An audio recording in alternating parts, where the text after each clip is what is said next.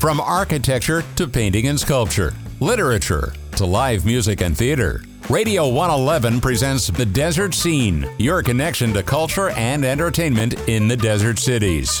Here's Bonnie G. And welcome to the Desert Scene. And I'm so, so, so excited to welcome back to our show. He's been on at least once before.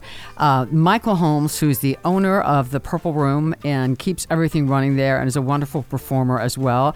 And his main thing he's talking to us about is that the Judy Show is back. Yay! Hi, Michael. How are you? Hi, Bonnie. I'm great. Thanks for having me. Good, good. So, so the Judy Show is back. I'm so, so excited. I'm finally going to get to see it because I've never gotten to see it. So, tell people. Um, uh, tell, give, tell people a little bit about what if they if they're living in a cave and don't know what the Judy Show is all about. Tell us a little bit about it. the Judy Show is a parody show that I do of the Judy Garland Show, which aired in 1963-64. It's a variety show that she hosted. Okay, and so I host the show as Judy, and then I play all of her guests. Excellent. And do you want to tell us a cu- who a couple of the guests are? Sure. Um, Carol Channing, Pearl okay. Bailey, sometimes Mae West. Okay. Bankhead shows up. Katharine Hepburn. It Ex- goes on. You now, just never know. Now, and when did you? When did you? yeah, I know that ran for years. When did you first put this show together? When was the very first time that that you debuted this? Uh, twenty five years ago, at least. Really? Okay. Yeah. So that wasn't that was not at the Purple Room, right? That was somewhere else. Obviously, I would say. Yes. Oh no, no, no. That yeah. was in a little town called Saugatuck, Michigan, a resort town. And how did it how did it go over? I don't know that much about that town. Is now is that a a sort of small town conservative town? And was this was the show a big hit right away? Oh no, it, it was a resort town right on Lake Michigan. Okay. You know, so, summer. So yeah, it, it kind of took off. Knock on the wood. And now I know that yeah. you and you how and it ran at the Purple Room uh, every Sunday for quite a while, correct? Oh yes, quite a while, quite a while, every Sunday for years. And, and then, um, well, unfortunately, uh, I developed COVID mm. and had some long COVID issues, some health issues. Yeah. So I haven't been able to perform. Mm-hmm. So this will be my first show in a year. Wow. And so, how are do you are? I'm sure you're excited about that. Do you feel any trepidation about, uh, you know, being being away from it from it for a while? Oh yeah, absolutely.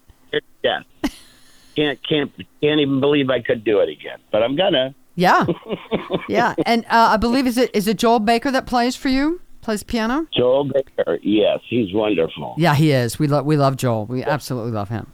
And so now is this? I know you're. Yeah.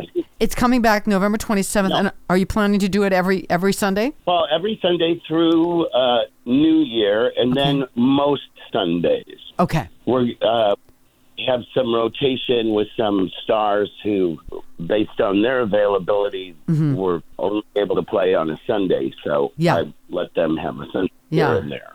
So, so, so tell people yeah. little, if somebody's like new to town isn't familiar with the Purple Room, give, give them a little feel of what else you have going on at the Purple Room during the week. Well, uh, live music six nights a week. Uh, mm-hmm. Tuesday nights we have Rose Millette, who's a Living Legend Jazz Hall of Fame. Mm-hmm. It's compliment um, six thirty to nine thirty on Wednesdays. I sing again in pants mm-hmm. with uh, Darcy Daniels and Charles Herrera. We do music of the Rat Pack era. It's fabulous. And then on Thursday, we have uh, Sharon Sills. Mm-hmm. And we call her Baba Boom, Sharon Sills. She does everything from Broadway to 60s pop to jazz to everything. Yeah. Every uh, Tuesday, Wednesday, and Thursday from 4 to 6, Mark Caney is there doing um, happy hour jazz. Love him. He's great. We have a great. Yeah. Mm-hmm. Yep. Yeah. And, and then, then, on the weekends, Friday, Saturday, Sunday, we have ticketed shows. Mm-hmm. And tell people where, if they don't, again, if they're new to town, tell people where the Purple Room is for those who don't know. Sure. It's 1900 East Palm Canyon. It's inside Club Trinidad Resort. Okay.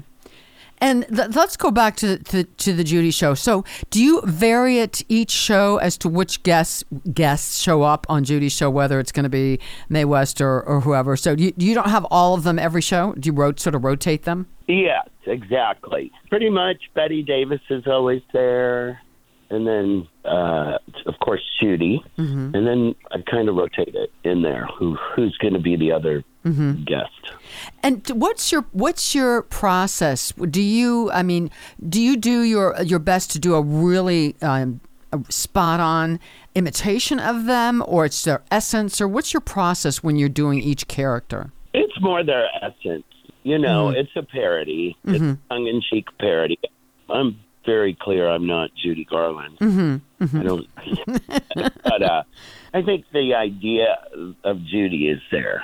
Yeah. You know, the, the her spirit, the spirit Mm-hmm. of Judy Garland. And And that's pretty much it. Yeah. Essence. I don't do a dead on Right. Mm-hmm. impersonation. That's not all. and and how did you um did it take you a while to find the right costumes, wigs, makeup, etc. to get the look that you wanted for each character? Oh, it took years, years, years. The whole show started a hundred years ago, um, as Bette Davis. Betty and I played Betty, and then I had two guys with me, so it was called Betty and the Boys.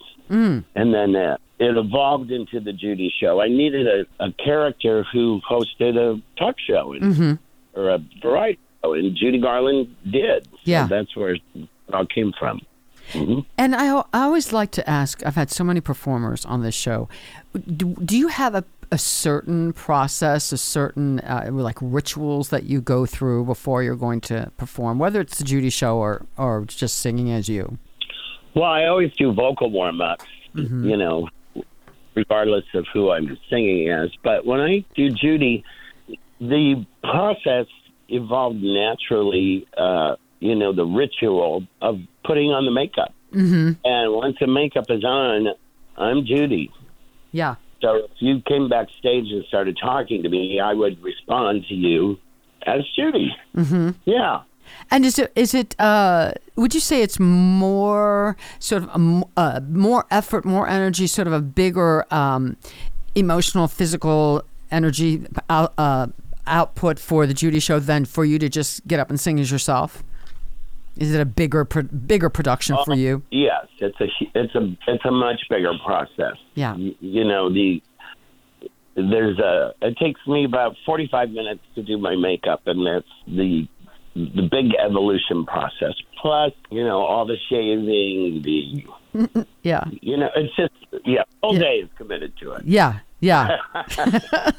and and so what? Uh, uh, to, what is your secret? What would you say your secret is? Because you've done been so. How many years now? When did you first take over the Purple Room? I, am trying to remember now. um, well the purple room opened in 2013 and i was working there uh, when when it opened and i bought it in 2015 the summer of Okay. 2015 Okay. What because it's been so successful. What would you? I mean, I would say it's the premier uh, sort of nightclub entertainment spot in, in the desert. What what would you say the secret is to maintaining that success? Well, you know, the whole concept, the whole idea, I think that everybody has, starting with me, is that, you know, you're a guest basically in our living room. Mm-hmm. And we're fun and, and uh, beautiful music and great entertainment. And it's joyful mm-hmm. and respectful. Mm. That's what it's all on. You know, it's not a cold, impersonal place. It's very intimate. Mm-hmm. Uh, I think that that lends itself to being successful. I'm very grateful it's successful. I'm not exactly sure what the secret is, but I think it's the people.